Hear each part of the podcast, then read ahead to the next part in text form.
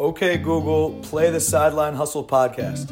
Sure, the Sideline Hustle Football Podcast. Here's where you left off. Everybody reach, reach to the top. Everybody reach up, don't stop, don't stop. Reach. Everybody reach, reach to the top. Don't stop, stop. What's going on, everybody? This is your host, Drew Lieberman. I'm slow packing. Our days here are numbered. even the way we've come up in the world. Think about it. We've created the website ourselves. We've made this podcast ourselves. Like everything's been done just by us hustling. And you are now listening to the Sideline Hustle Podcast. we talk about doing this show, yeah, yeah, we, we laugh and we joke and we complain about how hard we work. But if we didn't love to coach, we wouldn't be doing it. I want the good guys in. Get them out of there. I want the good guys in. To me, I think we're broadcasting the day-to-day life of what college football is. From the sidelines, we gotta hustle because we gotta eat.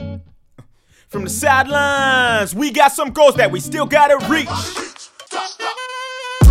What up, what up? This is Coach Leebs, and welcome to episode 41 of Coach Talk.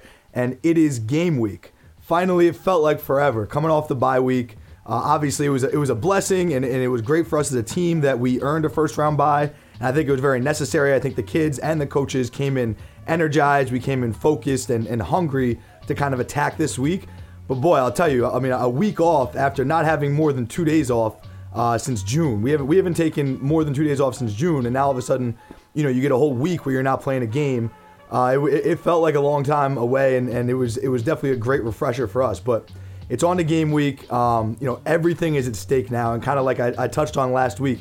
Really, the the mindset for us is is kind of like perfection, because we got to realize now that that come playoff time, th- there, this is no longer a work in progress. This is no longer a hey, we just got to be playing our best football at the end of the year type of situation. Like here's the end of the year. Now we got to be playing our best football, and any one mistake could cost us the whole season. It's not the difference between going six and three and five and four. It's the difference between having life tomorrow or not having life, and continuing this season or, or not. Um, now we're kind of in an interesting situation. The funny thing about kids, about coaching high school kids, college kids, is you can't trick them, right? So we're playing a team, Delbarton, that I think everybody in the program we feel as though we're, we're better than. We're, we're better coached, we're more talented. Uh, you know, there's a stronger tradition at Bosco. Traditionally, Bosco's always beaten up on Delbarton. Uh, and, and you can't you can't hide that from the kids. Like they know that they expect to win. They know most of the kids on that team. Like they expect to, to win this game. Um, but so so as a coach, though, that becomes interesting because I don't think you want to just you know act like that that dynamic doesn't exist because the kids are just going to talk about it in the locker room anyway and talk about how they should smoke these guys.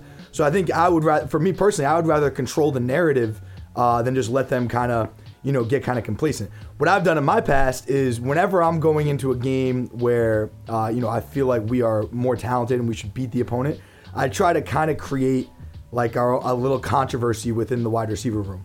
And I think this is, you know, it's probably pretty necessary for this team. We played West Orange, who was a public school that we beat by 40, um, and we played Pope John, who's a team we beat by 40 again. Both those weeks going into the games, I didn't think that we were, you know, at our best. But we were incredibly focused. You know, there's just it's just natural to be a little bit more lax when, when you feel like you're playing an opponent you should beat. Um, so, you know, what I try to do during those weeks and what I did, you know, last year at Wesleyan, there's a great story of this, was I try to create some controversy. So last year we were you know, we were six and two, I think, going into week nine, or, or you know, five five and two at this point, and we were playing Williams at home for homecoming. And this is a team that we had beaten 59 to 14 the year before. We smoked them. It's a big rival of ours. Um, and this year, we I think that this last year we were going to the game with the same record, but we still felt like we should we should beat them pretty handily. We were much better than them. For the receivers and quarterbacks, we were on our way to breaking every every league record, um, and had a great year. So I really kind of like attacked my guys and came into that week just pissed off the whole week talking about how they're getting complacent um, and they're not competing to the level, to the expectations that we set before the season, and really came at each of them personally, calling them soft, telling them that they think they've arrived and, and they're not, you know, finishing this season and, and living up to everything that that we kind of set as as the goals for the, for this unit. And they, it kind of hit them by surprise. They were like, "What? Where is this even coming from, Coach? We just won a game, 24 nothing.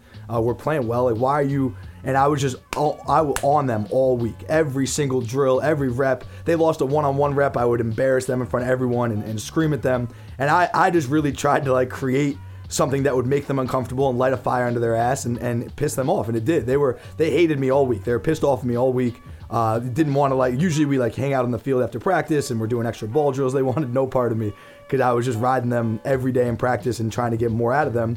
Um, and you know, it wasn't necessarily fun. It was controversial at the time, but we ended up winning that game 35 nothing, and the receivers played great. Um, and I think that was like a big. I think that that just helped. It helped to break up the monotony. You know, you're through week nine of the season, week eight of the season. Helped to break up any complacency because you know they're watching the film too, and they can see a corner who stinks. You know, they can see a secondary that they don't really respect very much, and they're going to be confident, and that that at times can breed complacency. So as a coach, you know, for me, going back full circle, you try to kind of control that narrative, and you know, I guess I guess with this team now with Bosco, I don't really feel like we need to do that this week. Uh, I think the West Orange week I could have done a better job of that. Pope John week I could have done a better job of kind of stirring stirring the pot a little bit and getting them going.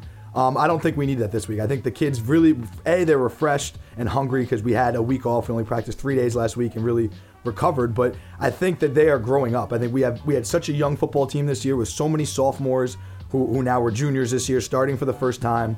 Um, and now I think they're finally growing up. And it being playoff time, they realize what's at stake.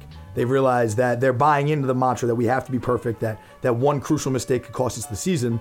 And I don't think there's any need for extra motivation. They seem to be incredibly focused, incredibly just bought in and energized every day since we've started going full tilt Sunday, Monday. The kids have been great. So I, I, I, think it's it's an interesting situation because they have acknowledged to me that they you know that they feel like they should beat this team and you know these guys you know we're better than these guys and it's, it's the truth. I, I feel that way as well. Um, but we have to make sure that that we're not you know rushing to go play this game and we're taking care of our business day in and day out. Uh, having the best drill we can, the best you know team period we can. This has got to be the best route I can run, and just let that build throughout the week. And then we'll get to Saturday, we'll get to Friday night, and, and, and we'll be ready to go, and all of our work will pay off. Um, so that's kind of you know the, the message. I think it's it's interesting to watch the kids mature. Uh, it's been it's been interesting to see how much more maturity was required.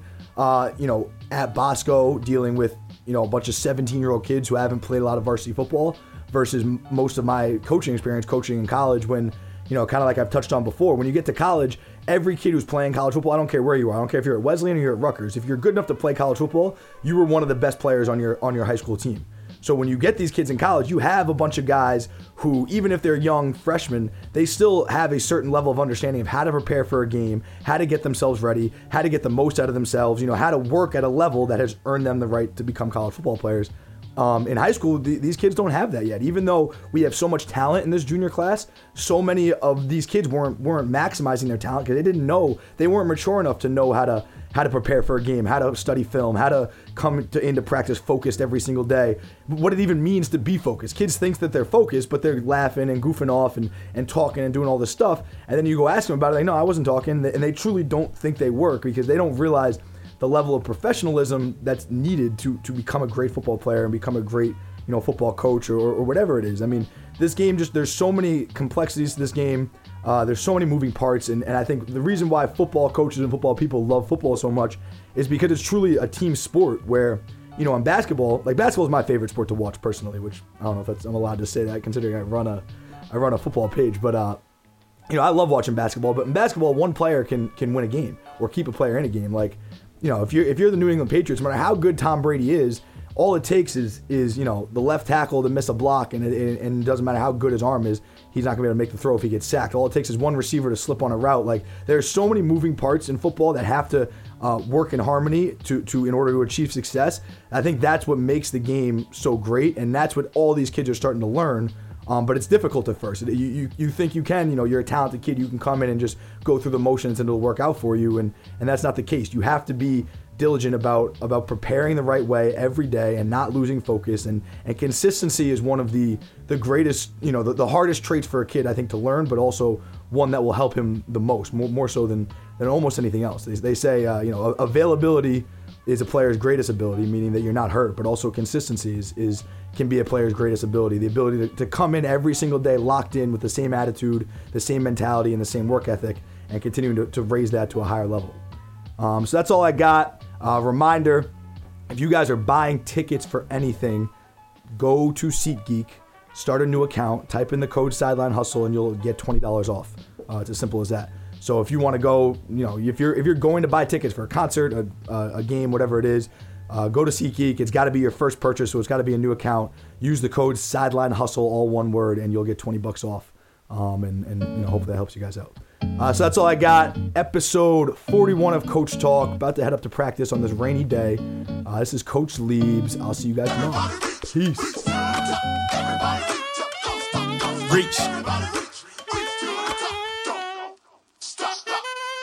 brother, let me get this thing straight. Can't just be another random rapper with a mixtape. I just went and put another beat inside a pine box. I just went and took another trip way out to Biscayne. I love Miami cause they always treat me so well. They used to see me nowhere. I used to pull them by saying I run for the team. Now they running their hands through my head.